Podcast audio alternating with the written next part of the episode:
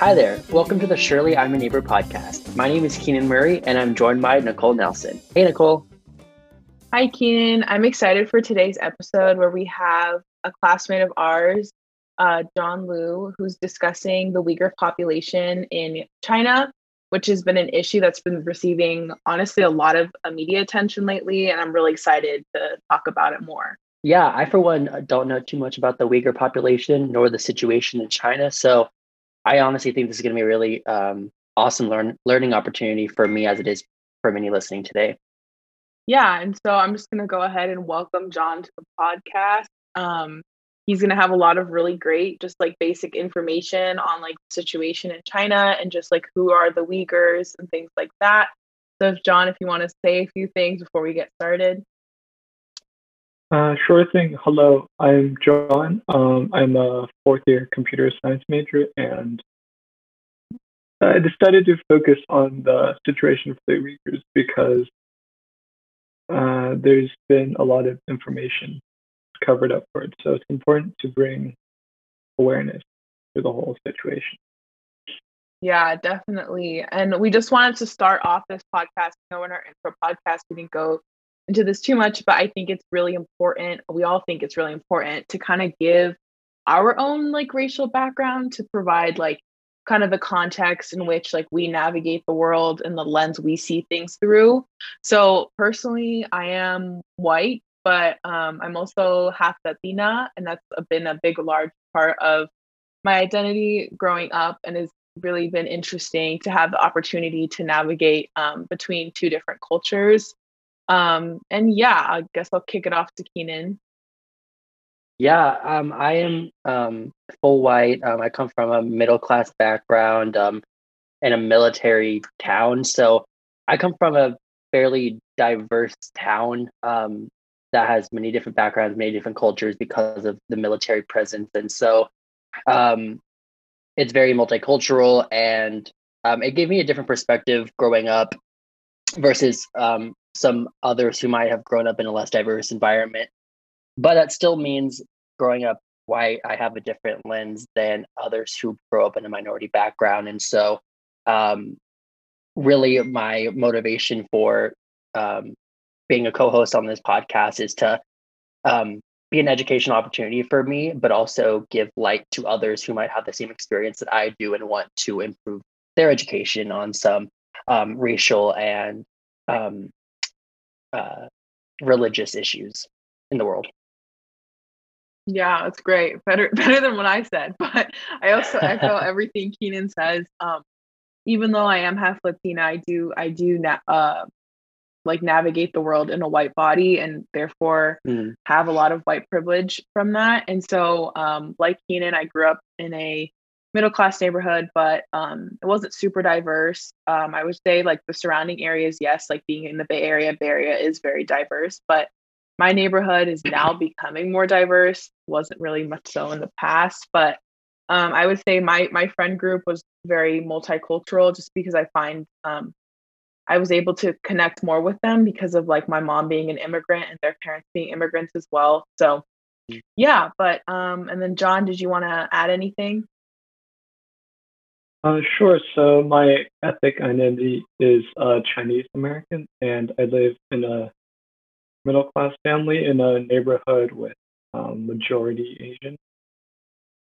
So um, my high school was somewhat diverse, but we were kind of in a bubble, so we did not experience too much strife in that regard. And I guess when I came to SDU, I experienced a lot more diversity, so my worldview opened up a bit more.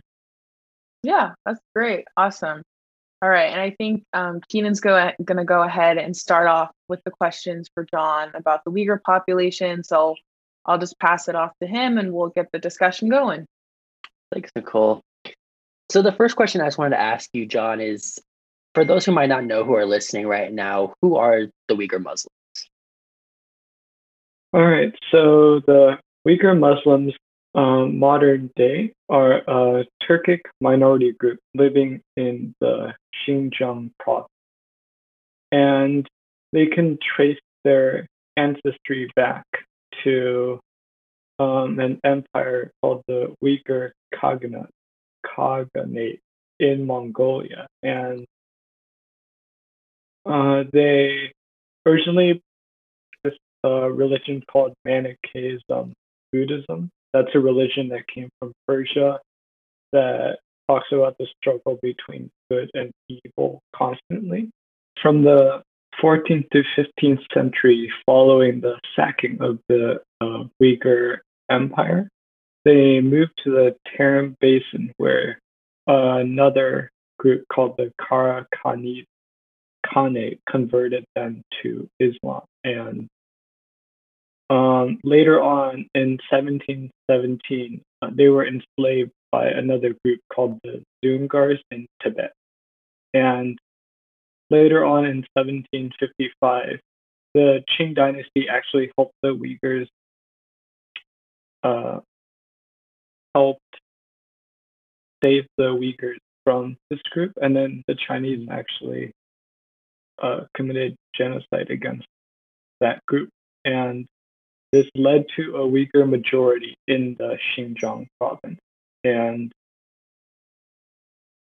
uh, later on, uh, 1884, Xinjiang was given its name, and then uh, they Uyghurs living there were wanted to create an independent state for themselves called the East Turkestan Islamic Republic.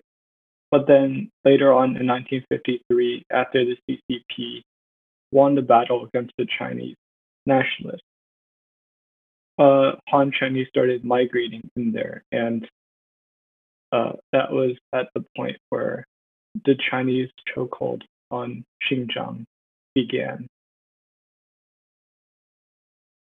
Okay, yeah, great uh, timeline of events. Um, so just to clarify, when you said that the um when the is it the Qing dynasty, is that how you pronounce it? Yeah. Okay. They actually committed genocide against another ethnic group that was in that area so then the Uyghur population could live there peacefully essentially. Uh, yes, they the China basically helped the uh, Uyghurs get rid of their oppressors. And the Uyghurs also allied with the Tang dynasty at some point, and they were able to get silk from them. Oh, and they traded. Yeah. So at Yeah, one really. point, they were a majority group in historical China until um, recently.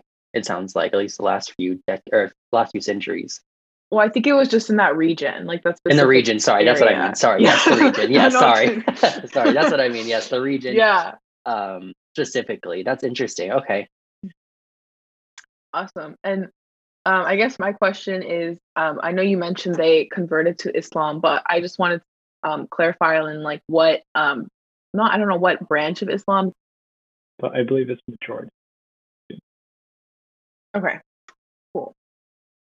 Um, just to clarify that because I know there's two different branches of Islam, but um, yeah, cool. And I think Keenan, you have the next question. Mhm. So I guess for those like us living in a Western society, um, like the United States, it might be hard to imagine maybe not having the freedoms that we so very regularly take for granted. And so my question was generally day to day, and maybe even before uh, the incarceration of um, the Uyghur population, what was the daily lives of Muslim, the Uyghur, Uyghur Muslims like in China, Um, so or still is? Yeah. So before they were, uh, they still had their mosque. They they still had their halal restaurants. Women still able to wear their headscarves. Men wear their caps. They were able to just practice their religion. Now, first off, they have surveillance on surveillance cameras on almost every part of the street. So constantly monitoring every Uyghur Muslim and identifying each of them with facial recognition software. And every time you have to go into like a mall, for example, it the security is as tight as airport security. And there are police that can spring upon you any time the cameras detect any suspicious activity, even something as simple as nervously scurrying past. And a refusal to comply with the police would lead you to be thrown into these uh, concentration camps. And additionally, they are forced to submit voice signatures, pictures, fingerprints at the police station. And last but not least, uh, they have a list of all the people who have been detained. And then uh, lastly, they they have the database of like all these faces. So and AI algorithms to uh, identify people. So it seems like um, the Uyghur population or community lives under like constant surveillance, and it doesn't seem like they can, are able to, you know, live freely or exercise a lot of the, you know, freedoms, um, like religious freedom, and that that sounds very like scary and very. It just sounds very much like there's just it's just so eerie because it sounds like a lot of other um, historical events we've learned about in school when it comes to like the persecution of like an ethnic or like religious minority. So, yeah. So my next question kind of pertains um, to um, just like the genocide itself that's occurring, and basically why is China committing a cultural genocide against them? What are like the events that led up to this, and like maybe um, maybe providing it in like a timeline to for um, listeners to better understand like how how this genocide came to be um, because it seems like it's been ongoing um, for a while now. Sure. So to lead off from around when the CCP won against the Chinese nationalists, when Han Chinese started migrating into Xinjiang and uh, eventually, the Uyghur Muslims became a minority in Xinjiang. So uh, that meant they would have more competition for labor. The Han Chinese would be more favored. And so this later on in July of 2000 of July of 2009, there were two Uyghur men who were falsely accused of assaulting a Han Chinese female in a factory. And so the Uyghur Muslims uh, rose up to peacefully protest in Urumqi. And this led to some violence or some some unintended actions by the uh, militant groups of the Uyghur population, and this led to casualties on both the Han Chinese and Uyghur Muslim sides. And onward, um, from even 2014 onward, 2009 through 2014 and onward, there were coordinated terrorist attacks by the Uyghur separatists and so, with this continued bad image painted of the Uyghur population, uh, China sought to take action. So, to delve a little more deeper into this separatist movement, they're called the East Turkestan Islamic movement, and they seek to make uh, Xinjiang independent from China. So this has roots in Islamic extremist ideology, where they think violence is a way to purify violence as the solution to uh, their problem. So uh, later on, from May 2014 onward, China initiated their Strike Hard campaign. So this was the start of them cracking down on these supposed extremists or terrorists. Um, so this led to um, multiple departments being created, and the main one is the United Front Works Department, and that is the main driving force for uh, a lot of the actions being taken against the Uyghur Muslims. So this brings us to uh, the main reason the Uyghurs are being persecuted today, uh, which is uh, they China classifying all the Uyghur Muslims as dangerous and needing to be re-educated from these extremist ideas.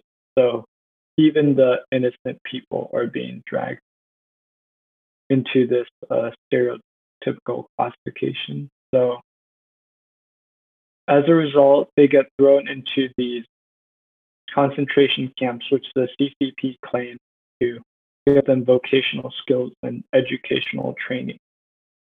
Uh, but instead, they are uh, tortured in those camps and forced to renounce their religion and forced to sing CCP songs and learn about CCP propaganda. And they're uh, detained for very long periods of time. And it is only recently in July 2019 that 22 countries issued a letter to the UN to start taking action.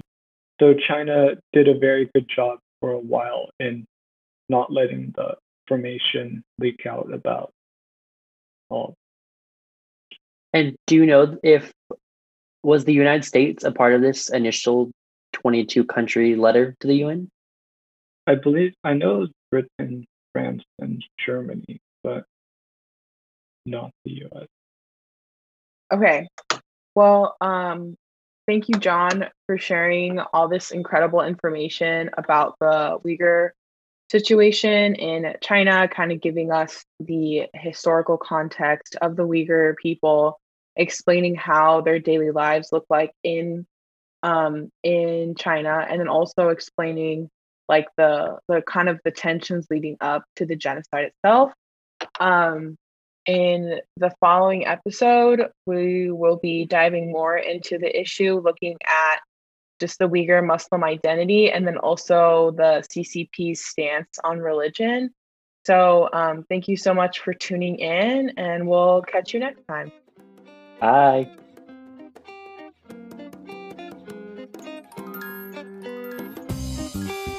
The song used in our intro and outro is called Levels by Ketsa from the Free Music Archive.